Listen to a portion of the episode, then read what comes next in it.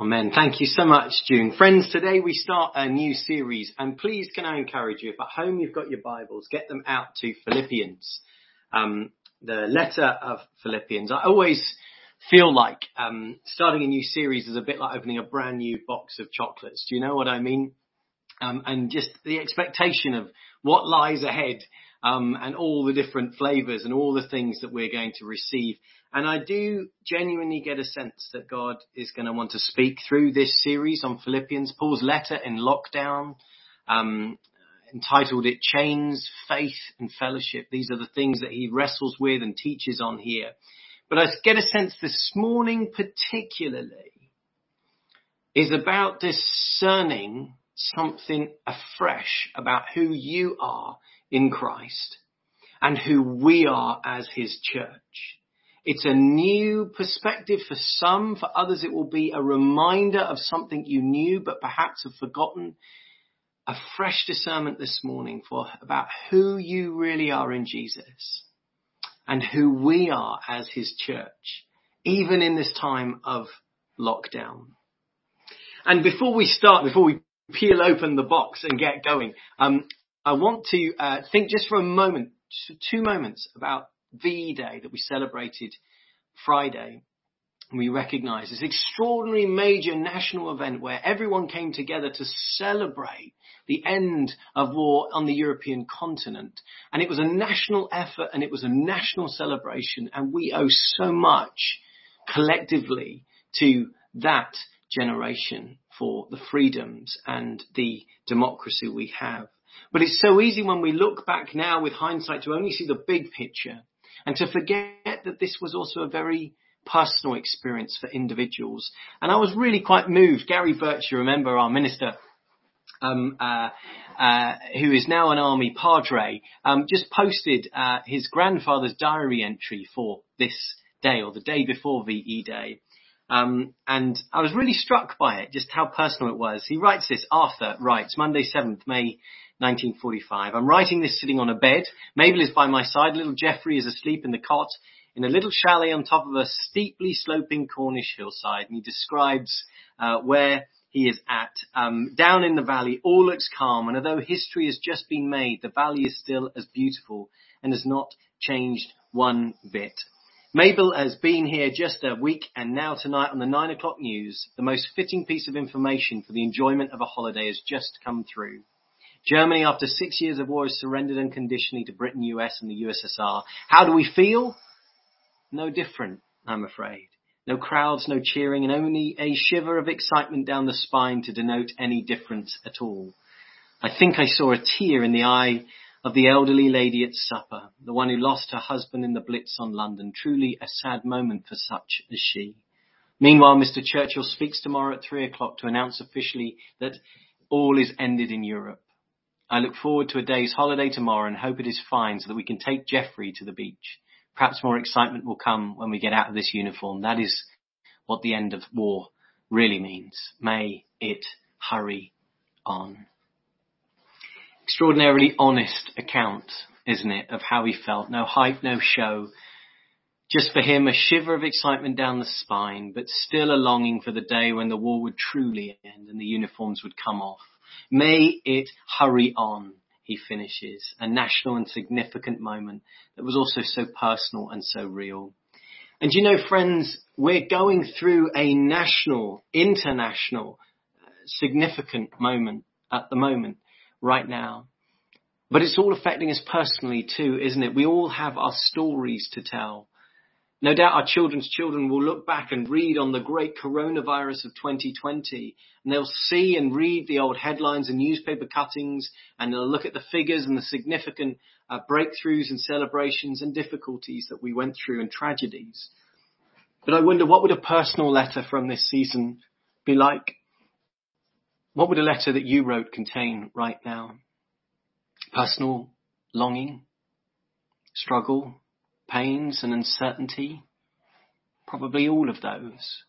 Longing for the day of coronavirus over where we can be together again, worshipping together, seeing our family celebrating, eating together. May it hurry on, as Arthur wrote in his diary. This is a moment of huge worldwide significance, but it's also a personal moment for each one of us. And it's with this in mind that this morning, as we just start a little amuse bouche, a soupçon, a taste, a flavor of all that Philippians has ahead for us, I want us to bring in mind that perspective as we begin to understand just what we've got here in this letter to the Philippians. It's easy to come and see just the big picture of the Bible. Well, this is just another book in the Bible written by some great giant called Paul, who was amazing at writing the Bible and it's God's word and we just sweep through and we forget that actually this was a very personal and real letter written by a real and personal brother, just like me, just like you guys, an ordinary human being in a time that was really quite difficult for him. He'd had a really mixed up experience since coming to know Jesus. He had had such joys and breakthroughs and such trials and hardships, and yet he kept going. He kept going. And he writes this particular letter at a particular time of trial for him and peril. Uh, many times he'd been chased out and booed and hissed and tried to be stoned and sometimes even locked in jail overnight or for a short period of time. But now here as he writes this letter, this is a significant jail sentence that he is now going through. He's chained up almost certainly in Rome. And this time he knows he's facing one of two certain outcomes. Either acquittal and freedom or death. This is Paul's letter written from lockdown. I wonder what would a letter like this contain? Personal struggle, longing, uncertainty? Yes. All of those, and it does. Do you know, as we go through it, we'll see that. But amazingly, it also contains enormous amounts of joy. 16 times the word joy or rejoice is used. It contains gratitude. It contains confidence and praise. One commentator called Paul here the happiest man in all of Rome. Now I don't know about that, but he might just well have been because certainly he had something extraordinary and unexpected that was holding him through this moment with genuine thanksgiving and joy. We might be quick to say, Matt, I know the answer to that is obvious. It's Jesus. It's his personal faith. That's what carried him through. And I want to say, yes, you're right. But you're only partly right. Because in this letter, Paul emphasizes that the reason for his joy is something perhaps we don't expect. The thing that he says in this letter, the thing that's keeping him going, and giving him joy and thanksgiving is his church family, particularly the one in Philippi, love him and are cheering for him and are keeping him going. Yes, he's unable to be with them. Philippi and Rome is about a seven week journey. But they are the gift from Jesus that Paul gives as his reason for his thanksgiving and joy during this season. This family of believers, this gift from God means the world to Paul, as we will see in this beautiful personal letter. And so he writes this letter to thank them for their love and their support, to encourage them, to teach them. Thank you for sending Epaphroditus, who came, Epaphroditus even, um, to come and be with them, sent from the Philippian church to come and support him whilst he's in lockdown. This letter gives us such an insight into his love and genuine care for his brothers and sisters in Philippi. But let's have a quick bit of background to the Philippian church. I have lots I want to say to this morning, so I'm going to whiz through some of these bits and try and keep it short. Um, but I sense God's wanting to say a few things to us. But let's quickly understand the background to the Philippian church. And Paul begins this letter by saying to all God's holy people in Christ Jesus at Philippi, together with the overseers and the deacons, he's not writing just to the leaders as if they're more important. He's writing to all of God's holy ones. That's what he calls them. And actually, that's quite a surprise in some ways that he calls them that. Um, it's quite amazing because they're a ragtag bunch, to say the least. You see, when this was the first church Paul founded in Europe, and you can read about it in Acts 16. I commend you, please, this week, go grab Acts 16. Won't take you long, and it'll give you a great foundation and understanding of how the church in Philippi was first formed by Paul. If you remember, he had that vision from the man from Macedonia, modern day uh, Greece, to call him over, saying, "Come and help us." So he and Timothy, his sidekick, went over, and they went to Philippi, which was an enormously important uh, city. It was actually a Roman colony. In 42 BC, it was Octavian and Antony, yes, as in Antony and Cleopatra, who founded this as a Roman colony. And it meant that they had enormous privileges. There were a huge amount of war veterans that lived there, Roman citizens, Roman law, Roman dress, Roman pagan gods. This was an enormously uh, pagan and privileged place. And Paul turns up there with Timothy and he finds not even a synagogue, which is where he'd normally start in sharing the good news of Jesus.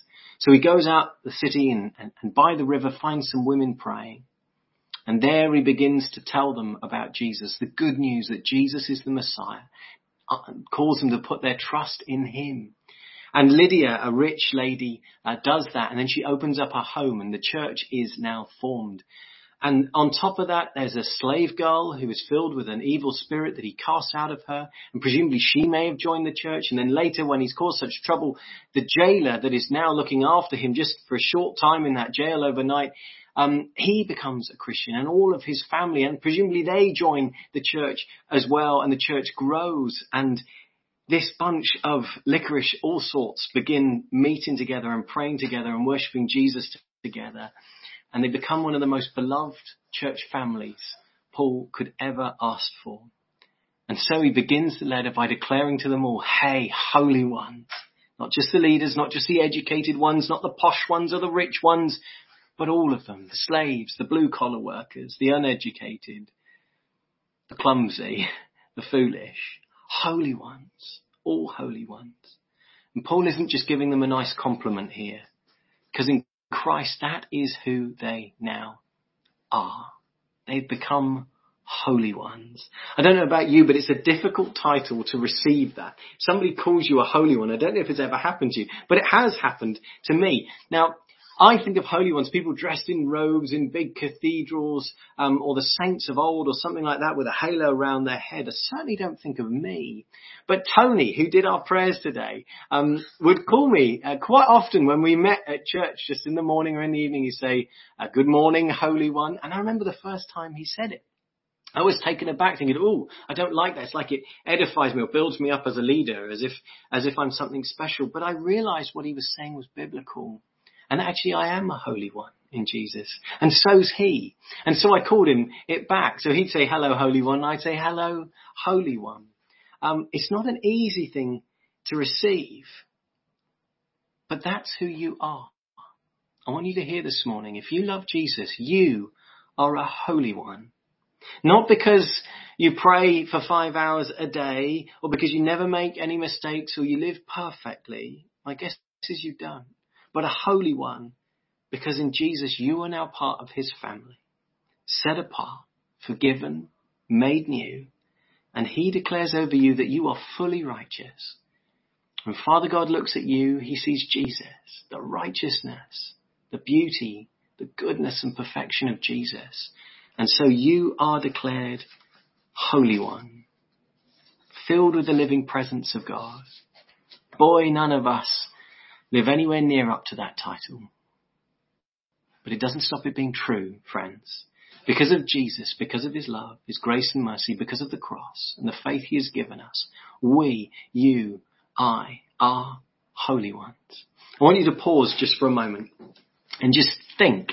I mentioned Tony. I want you just to think, let some of the faces of folks from our fellowship, and if you're not part of our fellowship, think about brothers and sisters, Christians that you know either in your church um, uh, near you and just let some of their faces pass by your mind's eye.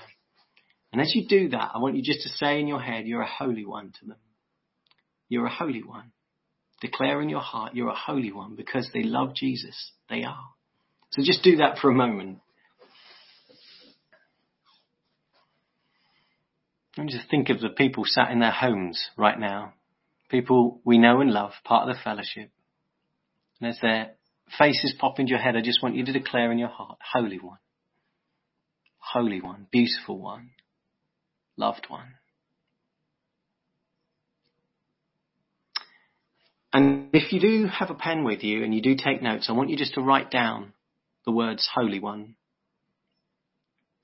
And in this moment, I want you to, in your heart, say that about yourself. It may be the first time you've ever said this. It may feel uncomfortable.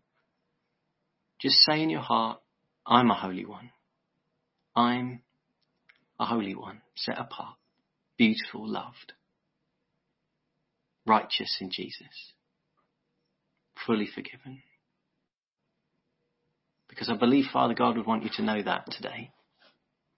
No matter how you're doing, no matter how your faith is, if you're struggling, whether you feel weak or strong, I believe Father God would want to say to you, you're a holy one. You love my son.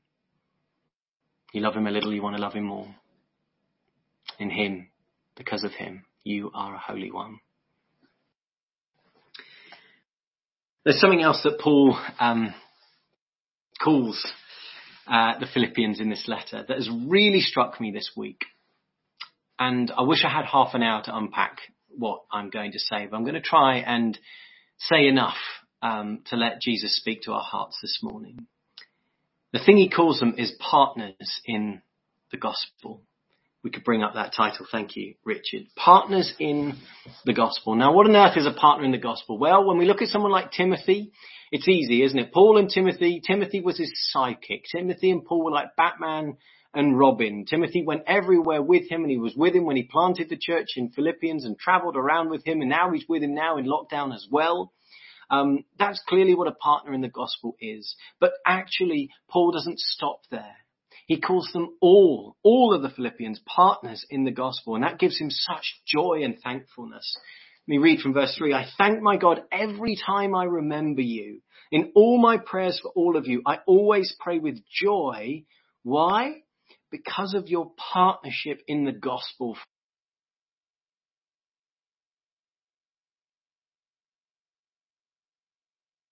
from the first day until now, being confident of this, that he who began a good work in you will carry it on to completion until the day of Christ Jesus. You see, for Paul, this wasn't just a church that held services that certain folk attended. No, this was a fellowship of believers who partnered with him in celebrating and sharing the good news of Jesus. The Greek word used for partnership here is koinonia. Some of you will have heard it, and if I had big slides, I'd have brought it up so it's an easier word to see. Greek word.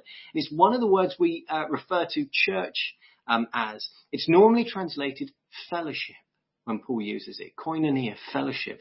The trouble is with the word fellowship for us today is that we kind of misuse it.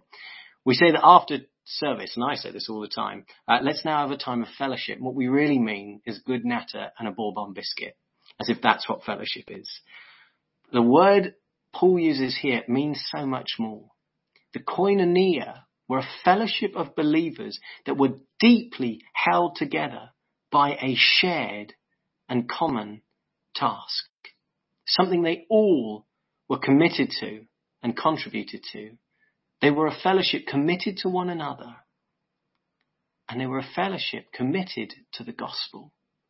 The message and the good news about Jesus Christ. The euangelion, the gospel. They were the koinonia of the euangelion, to use the Greek.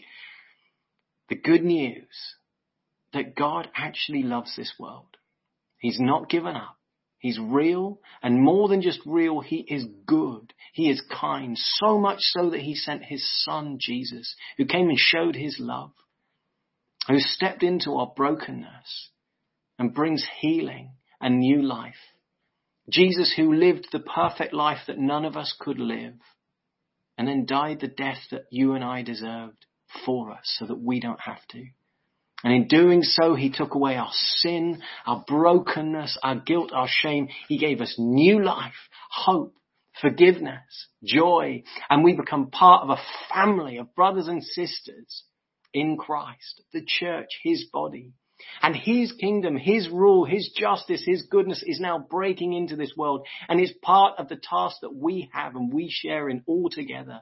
This sharing of the good news of Jesus that his kingdom is breaking in, that lives can be transformed, communities, families can be transformed by God's love, and that one day his kingdom will come in full, a bit like a VE day times a billion. We will celebrate as he wipes every tear from our eyes. Jesus is the one who rewrites our story from mess and brokenness to hope and forgiveness and new life. He is making all things new. And he calls you if you don't know him this morning, to trust him. To say, yes, Jesus, even this morning, this is the good news. I will trust you, Jesus. You are my Lord. Forgive me of my mess, and there's plenty of it. Come into my heart and be my Lord and Saviour. Thank you for the cross. Thank you for dying in my place. Now come and fill me with your spirit and help me to become a part of the fellowship of the gospel now and to share your love with others. This is the good news. And for Paul, this is what the church is, a fellowship, a partnership committed to sharing this gospel, this good news. I wonder how do you view church? I haven't got time to go into this bit. But is it a building? Hilarious. The building's gone as Tony prayed. It's so much more than a building. We can't even pretend it is at the moment. We don't have one. Is it primarily a service to attend, something to pep up your personal faith? Is it a charity that does good works? Is it a resource? Is it something to complain about? Something that's not good enough or exciting enough or, or polished enough? Or is it a messy and real family on a mission together, a ragtag fellowship of holy ones committed to one another and the task of living out and celebrating and sharing the good news of Jesus? You know, in this time when so much of what we thought and took for granted about church has been shaken up, I think it's something God wants to do in each of us to reshape our understanding, give us new discernment even this morning about what church actually is, who we are and who we are together. We are a fellowship together. I'm going to be quick on this bit, but I don't know if you've seen Lord of the Rings or read the books. It's an amazing story, if we can bring the picture up. Written by a Christian, J.R. Tolkien, who paints the most amazing picture of what a fellowship really looks like. This is what it's called, the Fellowship of the Ring. And as you'll look here, um, they are a ragtag bunch. There's a powerful wizard. There are two mighty warriors. There is an elegant and, and wise elf. There is a grumpy and bad-tempered bearded dwarf. And there are four small, pretty unimpressive, hairy-footed hobbits. And this lot commit can be destroyed so that the world could be saved. And they go through it all together and it's difficult and they struggle and they fight together and laugh together and cry together, but they work together because there is a bond that unites them in this fellowship, this common task, and they make it just. And Paul says that's what the church is like. Not the fellowship of the ring, but the fellowship of the gospel. I wonder this morning in this moment, let's take a moment to think, who do you feel like when it comes to church and your part in the fellowship? Mighty warrior, a grumpy bearded dwarf, Maybe you've got the beard, maybe you're not so grumpy. But perhaps you really feel more like a tiny, unimpressive hobbit with hairy feet and good intentions, but not very impressive at all. You might say I'm no giant preacher, I'm no evangelist or spiritual giant. I struggle in my own faith if I'm honest, let alone sharing it with others. I want to tell you this morning that in the Lord of the Rings, it's the determined love, commitment and friendship, the faithfulness of the little hairy footed hobbits that win the day. And it's clear that the Philippians were not great traveling evangelists like Paul. They weren't amazingly trained church leaders like Timothy. Even when they sent one of their friends to Paul in lockdown, Epaphroditus, turned out he just got poorly and he had to go home. It wasn't very good at all. But boy, did it encourage Paul. Boy, they were still there for Paul. Commitment. It was their faith. It was their quiet and wonderful support that made them heroes and partners of the gospel for Paul. They prayed for him, supported him, encouraged him, cheered him on, and were living out the gospel where they were the best they could, all in it together, sharing it with those around.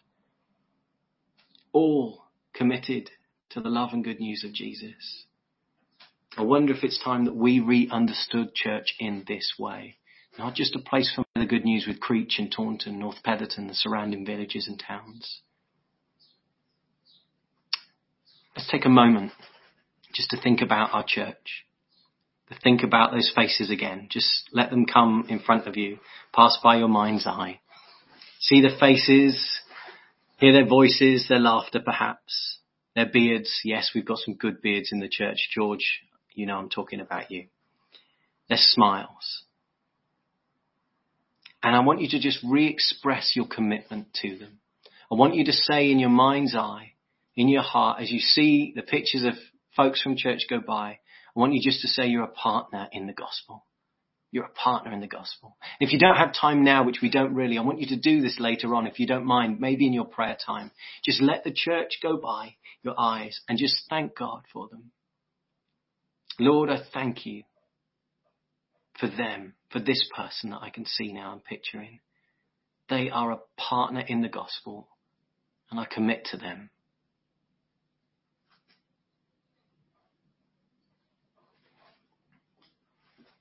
Maybe you've never realized that you're a partner in the gospel. Maybe this morning it's the first time you might use those words about yourself. I am a partner in the good news, in sharing it, in living it out, in celebrating the good news of Jesus.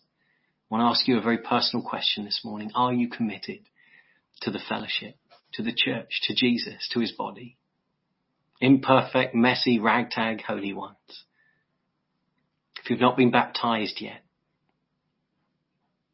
you've not become a member, or maybe we'll call it in the future partner in the gospel, what's Jesus saying this morning? Even in this season, of course he's going to want to speak and stir us in this season. Maybe it's time. Would you email me this week if that's you? Say, Matt, I do want to get baptized.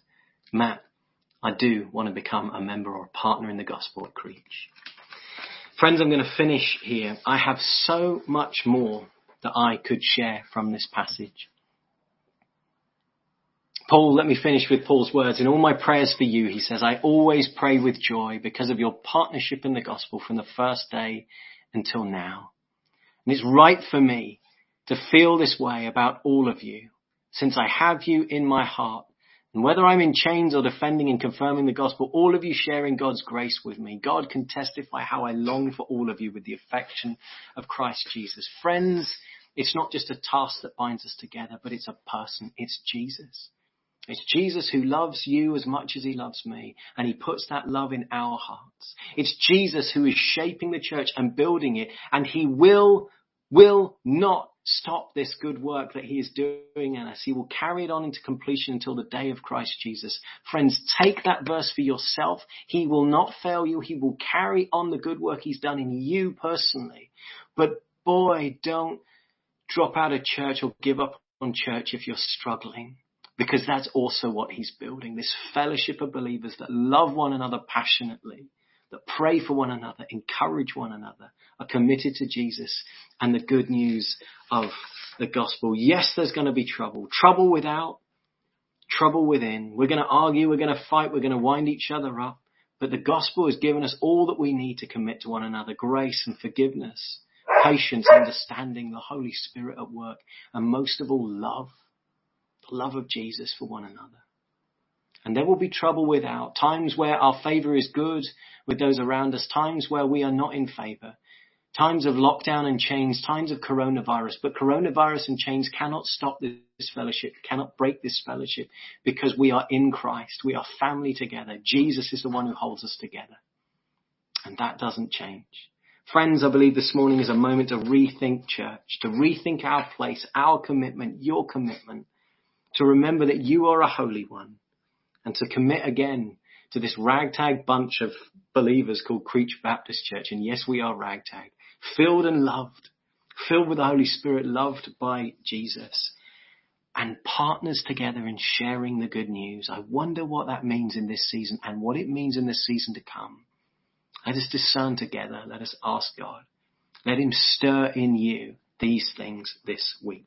Friends, I want to finish with this prayer and then we'll have a, a final song and I'll pray a blessing. Um, but this is the prayer that Paul finishes this first section with. Philippians has got this most amazing bracket between beautiful prayer at the beginning and the encouragement of prayer at the end. It's an extraordinary letter, as we will find out.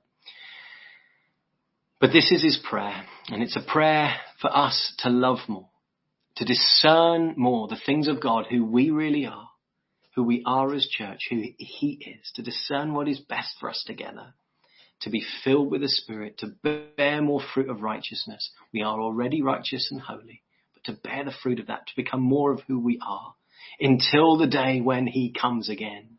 And may it, hurry, may it hurry on in the words of Arthur from the beginning.